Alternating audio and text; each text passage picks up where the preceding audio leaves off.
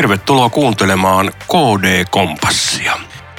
Viime viikkojen yksi iso kansalaiskeskustelun aihe kahvipöydissä ja sosiaalisessa mediassa on ollut translaki, josta todennäköisesti eduskunnan täysistunnossa äänestetään helmikuun 1. päivänä. Esityksen mukaan sukupuolen voi vaihtaa hakemusmenettelyllä pelkästään omalla ilmoituksella. Kristillisdemokraatit ovat johdonmukaisesti vastustaneet tällaista esitystä ja pitävät ehdotettua lakia erittäin ongelmallisena muutoksena. Miksi? Siitä kertoo seuraavassa KD:n eduskuntaryhmän puheenjohtaja Päivi Räsänen. Häntä haastattelee Merja Eräpolku.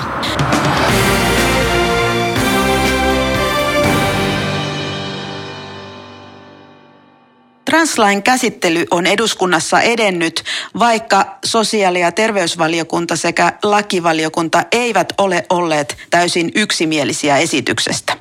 Kuitenkin oppositiosta kokoomus tukee tätä ehdotusta, vaikka keskustassa onkin joitakin edustajia, jotka sitä vastustavat. Päivi Räsänen, miten nyt on käynyt näin, että Suomen eduskunnassa enemmistö ajattelee, että ihminen voi itse päättää kokemuksensa perusteella sukupuolen ja jopa vaihdella sitä elämänsä aikana?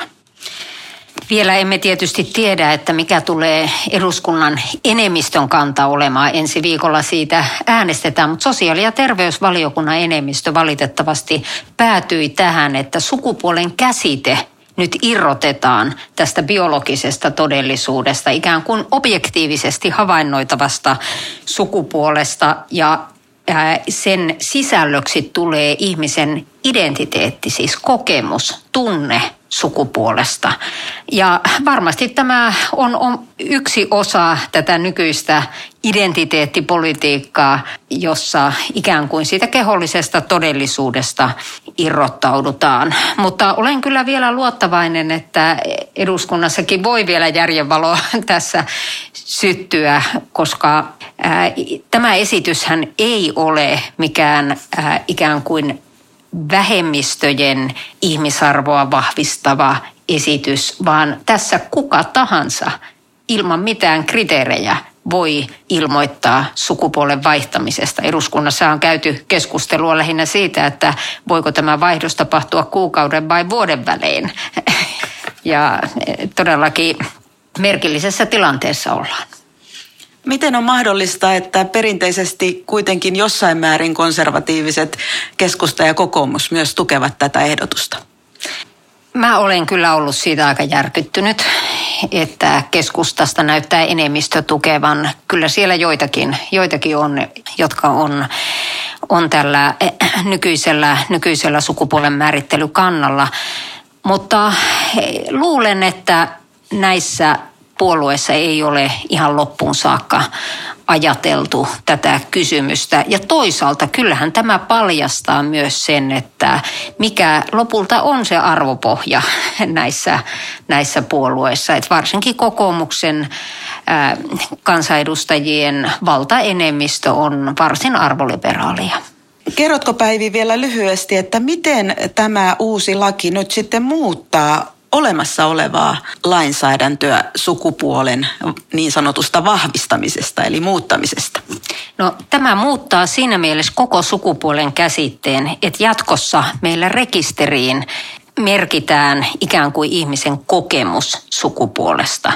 Ja sukupuolen voi vaihtaa siis ihan oman hakemuksen perusteella. Ja siinä ei ole mitään erityisiä kriteereitä, ja se on myös irrotettu lääketieteellisistä arvioinnista ja lääketieteellisestä diagnoosista. Ja tämä on mielestäni ongelmallista näiden sukupuolidysforiasta, sukupuolihämmennyksestä kärsivien ihmisten, erityisesti nuorten kannalta, koska he herkästi ajautuvat sitten hoidon ja tutkimusten ulkopuolelle. Suurella osalla sukupuolidysforiasta kärsivistä nuorista taustalla on hyvinkin vakavia mielenterveysongelmia, ja olisi todella tärkeää, että he saisivat näihin ongelmiinsa apua. Niin, viittasit tuossa, että transyhteisökään ei ole täysin tukenut tätä esitystä. Johtuuko se juuri tästä syystä? transseksuaaleilta ihmisiltä on tullut todella paljon viestejä siitä, että he ovat huolissaan tästä laista. He ovat huolissaan juuri sen takia, että he ovat itse käyneet pitkän prosessin läpi, jossa ovat nimenomaan lääketieteellisten asiantuntijoiden kanssa, psykiatria-asiantuntijoiden kanssa käyneet läpi sitä omaa elämäntarinansa. He kokevat ikään kuin, että kun heillä on ollut pitkäaikainen prosessi ja he kokevat, että tämä ikään kuin sukupuoli-identiteetti on hyvin pysyväisluontoinen, että nyt sitten kuka tahansa voi vaihtaa sukupuolta ja jollain tavalla he kokevat, että se samalla ikään kuin asettaa kyseenalaiseksi heidän kokemansa ja heidän kokemuksensa. Eli tässä on hyvin monenlaisia näkemyksiä. Varmasti nämä transyhteisöt ovat aika jakaantuneita tämän lain suhteen,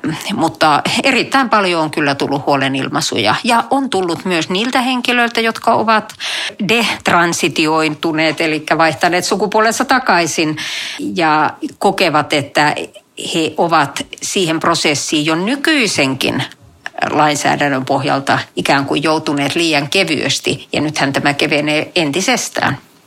Monesti on viitattu siihen, että kansainväliset ihmisoikeussäädökset edellyttävät, että Suomen tulee tehdä tällainen lakimuutos. Onko tämä totta? No, mikään ihmisoikeussopimus ei edellytä sitä. Ja itse asiassa Euroopan ihmisoikeustuomioistuin vuoden 2017 ratkaisussa linjasi, että jäsenmailla on laaja harkintavalta asentaa vaatimus transsukupuolisuusdiagnoosista. Eli ei ole mitään sellaista kansainvälistä tai Euroopan unionin taholta tulevaa edellytystä, joka vaatisi, että tämä pitäisi irrottaa tästä lääketieteellisestä diagnostiikasta ja hoidoista. Tämä on kyllä hyvin ideologinen linjaus hallitukselta. Monilla on huoli siitä, että tätä lakia voidaan käyttää myös väärin ja aivan ihan rikollisessa tarkoituksessa. Sanotko jotain esimerkkejä tällaisista tilanteista?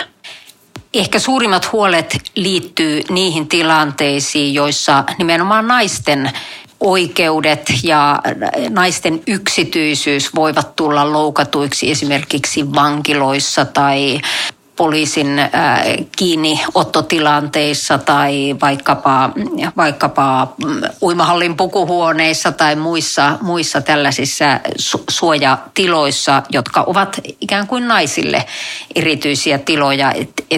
Tämän jälkeen aivan mieheltä näyttävä juridisen sukupuolen vaihtanut henkilö voi sitten tulla naisten tiloihin. Ja kansainvälisessä mediassahan meillä on esimerkkejä siitä, että esimerkiksi vankiloissa on tullut järjestyshäiriöitä, jopa raiskauksia tällaisten tilanteiden jälkeen. Ja sitten yksi hyvin merkittävä ulottuvuus on naisurheilu. Eli miehet, vaikka he jopa lääkkeellisesti ikään kuin korjaisivat sukupuoltaan hormonaalisilla hoidoilla, niin he ovat saaneet valtavan etumatkan fyysisten kykyjensä, lihaksiston, luuston puolesta lähes kaikissa urheilulajeissa. Ja kyllä tyttöjen ja naisten pyrkimys urheilun huipulle todellakin saattaa monessa lajissa vaarantua, jos tässä edetään. Lopuksi aivan lyhyesti, miksi kristillisdemokraatit eivät voi hyväksyä tätä hallituksen translakiesitystä? Tämä on ideologisesti epäonnistunut.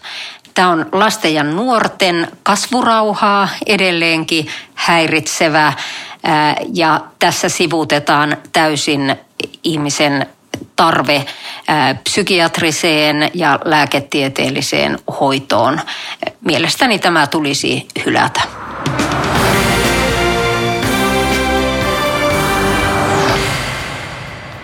Merja Eräpolun vieraana oli kansanedustaja Päivi Räsänen.